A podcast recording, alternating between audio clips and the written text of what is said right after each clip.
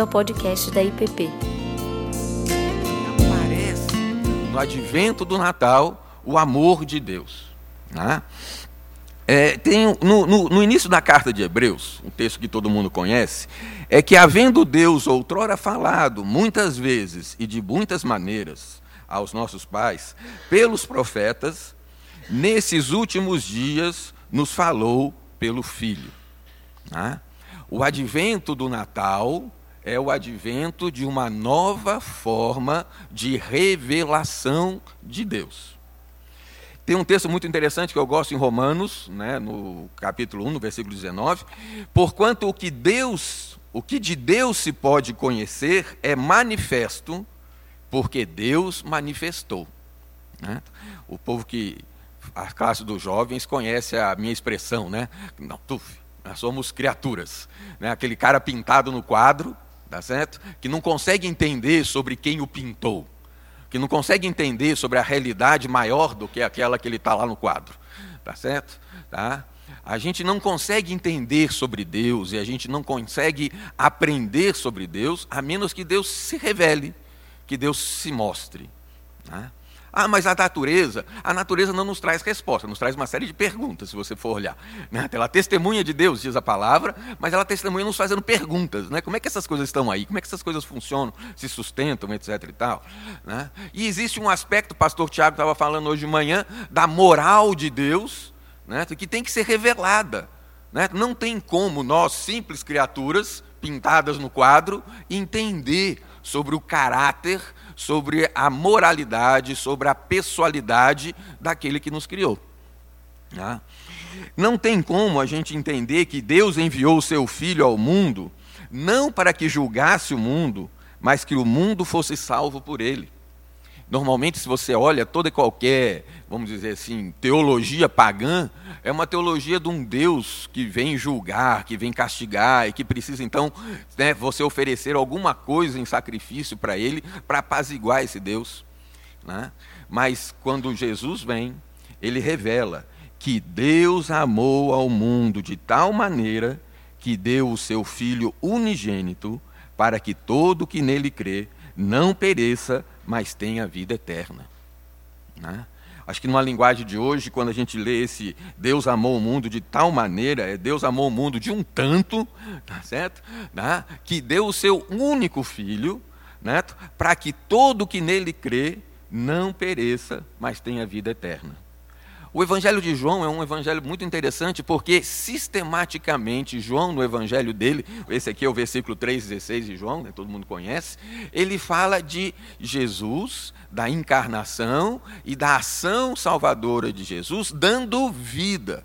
Né? É um evangelho que fala o tempo todo de vida. Ah, não é uma mensagem de julgamento simplesmente, fala-se disso, é claro, né? fala-se contra o pecado, mas fala-se de contra o pecado e do julgamento para a promoção da vida, a vida eterna em Jesus Cristo. Né? Então, o Natal, ele institui essa forma nova né, de Deus revelar o amor dele e Deus não revela o amor dele mais só através dos profetas, revela através do Filho encarnado. Né? Ah, e é interessante porque é a melhor coisa de Deus que se encarna. Né? O próprio Deus se res, resolve se pôr limites, como diz Paulo, se esvazia e assume a nossa realidade, a nossa humanidade, né? e se coloca em sacrifício a ponto de morrer por nós. Essa é a verdade. Né? E quando a gente fala sempre de amor, né, por amor, né, Deus nos criou, por amor nós fomos salvos. O resumo dos mandamentos é amar a Deus sobre todas as coisas, com todas as suas forças, né, e amar ao próximo como a si mesmo. E eu sempre tinha uma relação meio complicada com esse negócio desse amor. Né? Então, acho que é essa minha cabeça de engenheiro, né? você queira ou não queira, você passa cinco anos, cinco anos e meio numa escola aprendendo engenharia. Eu ainda tinha feito colégio técnico antes, então, eu, se eu for contar, tem dez anos de gente me fazendo a cabeça para coisas concretas, palpáveis, bem estruturadas, bem formuladas, etc. E, tal. e esse negócio do amor, como eu, eu amo a Deus. Né? Será que eu amo verdadeiramente a Deus? Será que eu estou amando a Deus direito, etc. e tal? Né? Mas a palavra de Deus e o Evangelho de João me ajudou nisso daí.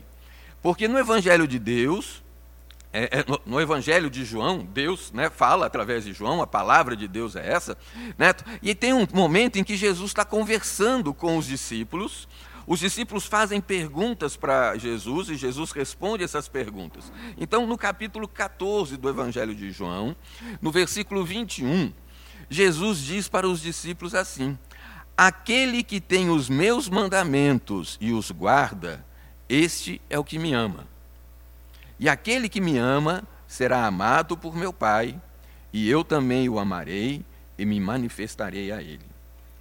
Né? Na minha cabeça de engenheiro, isso me ajudou bastante. Agora eu tinha uma métrica, eu tinha algo com que medir. Eu sabia como, como definir as coisas, classificar. Tá? Aquele que tem os meus mandamentos e os guarda, esse é o que me ama. Amor, obediência. Se eu obedeço, eu estou amando.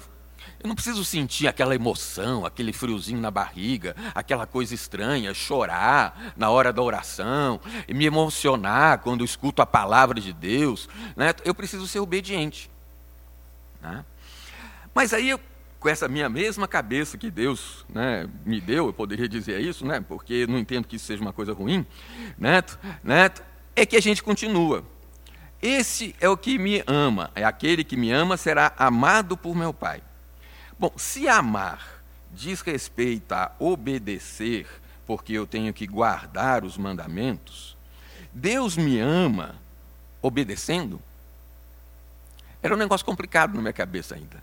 Né? E eu não consigo obedecer como convém. Né? Convenhamos, né, para repetir a palavra.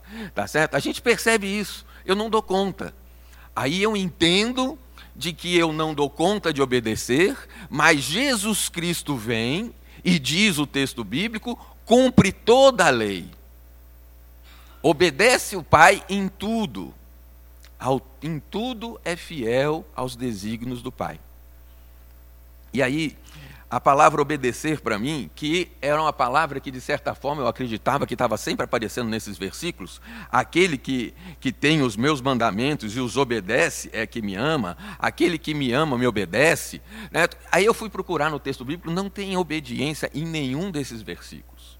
O texto bíblico está falando de guardar os mandamentos. A palavra é guardar. Há pouco agora nós ouvimos o texto bíblico, a leitura de Lucas, de que Maria guardava todas essas coisas no coração. Maria observava o que acontecia, via os fenômenos que aconteciam, via os cânticos, via as pessoas, os reis, os, os, pastores, as histórias, os sonhos de José. José devia ter contado para Maria o que ele tinha sonhado, e Maria guardava todas essas coisas no coração. O texto, depois no versículo 23, ele diz assim: Jesus respondendo para Judas, como diz, não os Iscariotes: Se alguém me ama, guardará a minha palavra, e meu Pai o amará, e viremos para ele e faremos nele morada. Eu comecei a entender então que era mais do que obedecer. Né? E aí eu troquei a palavra obediência pela palavra fidelidade. Né? A palavra obediência, desde criança eu lembro meu pai brincando comigo, ele desenhava no papel um punhado de Os minúsculos, aí uma coluna de letras B e uns Os maiúsculos. Né? E me explicava que era os pequenos obedecendo os grandes. Ah, ah, é, é né, meus filhos vão saber de onde é que veio esse meu, essa minha veia. Né? Tá certo? Né? Cara, então esse negócio de obediência me coloca numa relação de submissão. Existe alguém maior a quem eu obedeço. Né? Tá? E no caso da relação com Deus, essa coisa não se encaixa. Não dá para ser assim. Pois se esse amor entre eu e Deus, Deus e mim, é um amor recíproco, não existe obediência de Deus para comigo. Deus é o todo livre que tem todo o poder, toda a autoridade e que nada o restringe, nada o amarra, nada o constrange, né? nada pode fazer isso. Tá? Deus é o todo livre. Mas eu gosto do, do, do Jaquelu, que ele diz que Deus é o todo livre, mas Deus também é o todo fiel. Deus escolheu livremente ser fiel fiel à palavra dele, fiel à promessa dele. E quando você usa a palavra fidelidade, existe reciprocidade nessa coisa. Deus é fiel a mim, eu sou fiel a Deus. Então, quando Jesus está falando aqui, no versículo 23, respondendo à pergunta dos discípulos, né, numa conversa, né, ele diz: Se alguém me ama, guardará a minha palavra, e meu Pai o amará, e, vi, e viremos para ele e faremos nele morada. Ah, a gente pode usar então nesse amor a ideia de fidelidade. Se alguém é fiel a mim, guarda a minha palavra. Ah, tem aquela expressão antiga né, do homem de palavra. Né? A gente pode dizer que Deus, em Jesus Cristo, é um homem de palavra. Ah, porque Jesus Cristo cumpriu toda a promessa de Deus. Jesus Cristo foi fiel a todos os desígnios do Pai desde a eternidade. Cumpriu todo o mandamento, guardou toda a palavra, e por causa do sacrifício de Jesus Cristo, né, nós sabemos que ele vai vir e vai fazer morada em nós. No versículo 25, Jesus continua dizendo: Isso vos tenho dito estando ainda convosco. Eles estavam ali conversando, mas o Consolador, o Espírito Santo, a quem o Pai enviará em meu nome, esse vos ensinará todas as coisas e vos fará lembrar de tudo o que vos tenho dito. É interessante porque João, ele é eu diria, explicitamente trinitário. Pois o tempo todo existe o Pai, existe o Filho e existe o Espírito Santo. O Paráclito, né, o Consolador. Né? Eu anotei aqui no rodapé da minha Bíblia, não foi hoje, então eu ouvi de alguém que estava pregando aqui, de que Paráclito é alguém que se coloca ao lado. Né? Então, vamos entender essa equação. Né? Existe Deus, que na fidelidade dele envia Jesus Cristo para nos revelar o amor dele, para nos revelar a própria fidelidade dele para conosco. E nós respondemos a essa fidelidade de Deus com a nossa fidelidade. Mas nós somos imperfeitos, pecadores, infiéis e somos mesmos não damos conta de cumprir com aquilo que acordamos fazer. Se Deus em Jesus Cristo é um homem de palavra, né? Deus, homem, o Tiago estava falando sobre isso hoje, tá certo? Nós não somos homens de palavra. Nós falhamos nos compromissos que assumimos. Nós não conseguimos essa fidelidade, não conseguimos ser fiéis. Mas a fidelidade de Deus é que em Jesus Cristo o nosso pecado é perdoado e o preço da nossa morte e condenação é completamente pago. Deus não dá tapinha nas costas de ninguém e diz: está tudo bem, meu filho, pode vir para cá. Né? É por causa do que Jesus Cristo cumpriu, morrendo na cruz, vivendo entre nós, é de que nós temos lugar na mesa e na casa do Pai. Tá? E o Espírito Santo, o Consolador, está aqui para nos lembrar constantemente dessas coisas tá? e nos inspirar a essas coisas. A gente falou aqui sobre a paz, mas a paz não é uma paz que vo... não é a paz não é se sentir em paz, né? aquela paz romântica, bonitinha. Né? A paz é saber que Jesus Cristo fez, selou a nossa paz, né? pagando o preço pelo nosso pecado. Nossa esperança não é uma esperança de que tudo vai dar certo no final. Isso não deu ainda, porque não é o final, coisa, frase mais ridícula, tá certo? Tá? Nossa esperança é de que tudo está consumado. É a frase de Jesus na cruz. Tudo o que tinha que ser feito para garantir a tua vida eterna foi feito. Tudo o que tinha que ser feito para cumprir os desejos, os desígnios de Deus, para que os pecados fossem perdoados, para que você fosse lavado, para que eu fosse lavado, tá certo? Jesus Cristo cumpriu. Né? A nossa alegria não vem das coisas que estão ao nosso redor. Essas coisas que estão ao nosso redor, nós sabemos que são passageiras e que se esfumaçam rapidamente. A nossa alegria vem da certeza de que em Jesus Cristo temos e teremos plena libertação do pecado, aquilo que nos amarra, que nos angustia, que amarra um peso nos nossos pés, que impede você de experimentar dessa plena comunhão e intimidade com Deus. Tá? É interessante isso. Tá? Jesus Cristo, então, é, ele é a expressão concreta desse amor de fidelidade de Deus.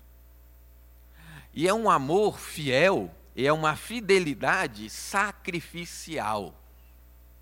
Ele se dá para que o bem aconteça na minha vida. Jesus Cristo se dá. É aquele tal amor ágape que se fala, né? É o amor sacrificial. Deus é fiel a ponto de se sacrificar para que a cabeça da serpente seja pisada, para que a libertação prometida aconteça, para que o projeto do Éden se realize, para que a plenitude do amor, da, do encontro, da comunhão com Deus se torne plena verdadeiramente entre nós. Ah.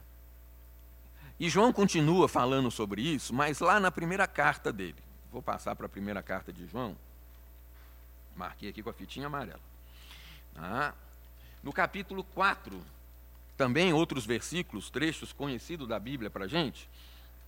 E aí eu já estou chegando no final, porque todas essas coisas aqui eu já falei, sem ter lido, tá certo? E nessa última página tem pouca coisa escrita. Não se preocupe, meu irmão. Né? Diz assim João, né, no versículo 7 do capítulo 4 da sua primeira carta: Amados, Amemo-nos uns aos outros, porque o amor procede de Deus, e todo aquele que ama é nascido de Deus e conhece a Deus. Aquele que não ama não conhece a Deus, pois Deus é amor. Nisso se manifestou o amor de Deus em nós, em haver Deus enviado o seu Filho unigênito ao mundo para vivermos por meio dele. Nisso consiste o amor não em que nós tenhamos amado a Deus, mas em que Ele nos amou e enviou o seu Filho como propiciação pelos nossos pecados. Amados, se Deus de tal maneira nos amou, devemos nós também amar uns aos outros. Ninguém jamais viu a Deus. Se amarmos uns aos outros, Deus permanece em nós e o seu amor é em nós aperfeiçoado. Vamos parar por aí. João continua falando ainda mais sobre o amor e vai seguir nos outros capítulos, né? Tá? E, e antes também estava falando sobre isso. Se você está procurando uma boa leitura para fazer nesses dias de recesso de Natal, né? leia a primeira carta de João. Né? Mas dentro dessa ideia de que amor e fidelidade é uma palavra que me ajuda a entender esse amor e ajuda a praticar esse amor. Né? Porque aí eu começo a entender de que amar implica em ser fiel. Né? Então eu poderia reler o texto e aí a gente poderia ir fechando as ideias. Então João estaria começando dizendo assim: fiéis, sejam fiéis uns aos outros, porque a fidelidade procede de Deus. E todo aquele que é fiel é nascido de Deus e conhece a Deus. Aquele que não é fiel não conhece a Deus, pois Deus é fidelidade. Nisso se manifestou a fidelidade de Deus em nós, em haver Deus enviado o seu Filho unigênito ao mundo para vivermos por meio dele. Deus sempre, desde o princípio, quando o Verbo estava com ele e nada do que existia existiu, e ele foi criado e todas as coisas aconteceram, Deus naquele momento nos queria junto com ele, em família, em comunidade, aquele desejo de ser um com, né, Jesus fala disso né, no Evangelho de João, lá no capítulo 17, eu e o Pai somos um, nós vamos ser um também, né, vocês vão ser um. Esse desejo, esse projeto de Deus, Deus é fiel a isso. Deus não abandonou isso. Deus bolou desde o início a solução para o problema da nossa infidelidade. Enviar Jesus Cristo o todo fiel, para cumprir toda a lei e aí nos resgatar do pecado e da morte. Nisso consiste a fidelidade. Não em que nós tenhamos sido fiéis a Deus, mas em que Ele foi fiel a nós e nos enviou o seu Filho como propiciação pelo nosso pecado. Deus, desde o princípio, sabia da nossa impossibilidade de fidelidade, da nossa inconsistência, da nossa incoerência, do nosso pecado, que está aqui. Nós não damos conta. Nós prometemos e não cumprimos. Nós desejamos e não fazemos. Né? Nós queremos e não lutamos. Nós não damos conta. Mas Deus não está olhando para isso. Deus está olhando para a fidelidade de Jesus Cristo. E por causa da fidelidade de Jesus Cristo, sabendo que nós não somos fiéis, Ele envia Jesus Cristo, o todo fiel, para pagar o preço da nossa infidelidade, para pagar o preço do nosso pecado, para pegar o preço da nossa mentira, do nosso engano, da nossa enrolação. Amados, se Deus de tal maneira é fiel, devemos nós também ser fiéis uns aos outros. A coisa complica. Porque essas coisas que desse amor etéreo, de filminho de Natal, de mensagens emotivas, começa a ficar cada vez mais concreto, cada vez mais sólido. Você consegue pegar na fidelidade do outro para com você, do amor do outro para com você. E quando a revelação acontece no Natal, quando acontece o advento de Jesus Cristo, essa revelação do amor de Deus para conosco, sacrificial em Jesus Cristo, Deus traz junto a revelação de que nós temos que nos amar assim também. Temos que ser fiéis uns aos outros assim também. O tempo de Natal é tempo de voltar para trás, então, e dizer: aquilo que eu prometi, eu vou cumprir é ser fiel aos votos do meu casamento, vou ser fiel, vou voltar a eles. Mas eu não dou conta. Jesus Cristo pagou o preço para que isso acontecesse. Eu prometi uma vez para os meus filhos que eu ia sentar, brincar com eles, curti-los e me divertir. Prometi para mim mesmo que ia ter bons momentos com ele. É a hora de fazer essas coisas acontecerem. Mas eu não tenho poder em mim para fazer isso. Mas aquele que está ao lado, o Consolador, o Espírito Santo, a promessa de Deus é de que Ele está em nós para que essa fidelidade se cumpra. Você não é fiel aos teus sonhos e teus projetos. Né? Às vezes a gente tem aqueles projetos, quando a gente né, começa a vida, eu, Auriana, a gente tinha uns sonhos, uns projetos, as coisas para a vida, a gente não deu conta de fazer. A gente não foi para frente. A gente foi deixando, às vezes, a, a, o cotidiano, as, as obrigações, as tarefas vão tomando conta. Talvez seja a hora de voltar a isso. Buscar esses sonhos. Colocar eles diante de Deus e falar: Senhor, eles são teus, então eu os quero também. E se eu não experimentei eles até agora, se eu perdi a chance de vivê-los, eu quero voltar a isso. Senhor, eu estou vivendo grandes angústias, mas eu aprendi lá na escolinha de, de dominical, quando eu era criança, de que o Senhor ouvia oração. E aí eu orei. vamos continuar fielmente orando, colocando diante de Deus nossas necessidades, nossos medos e inseguranças, pois é isso que Deus fielmente faz. Fielmente Deus escuta as nossas orações, Ele não tampou os ouvidos, Ele não tapa os ouvidos. Você chega diante de Deus com todo o teu pecado, a tua mão suja, a teus lábios impuros, e Ele não tapa os ouvidos.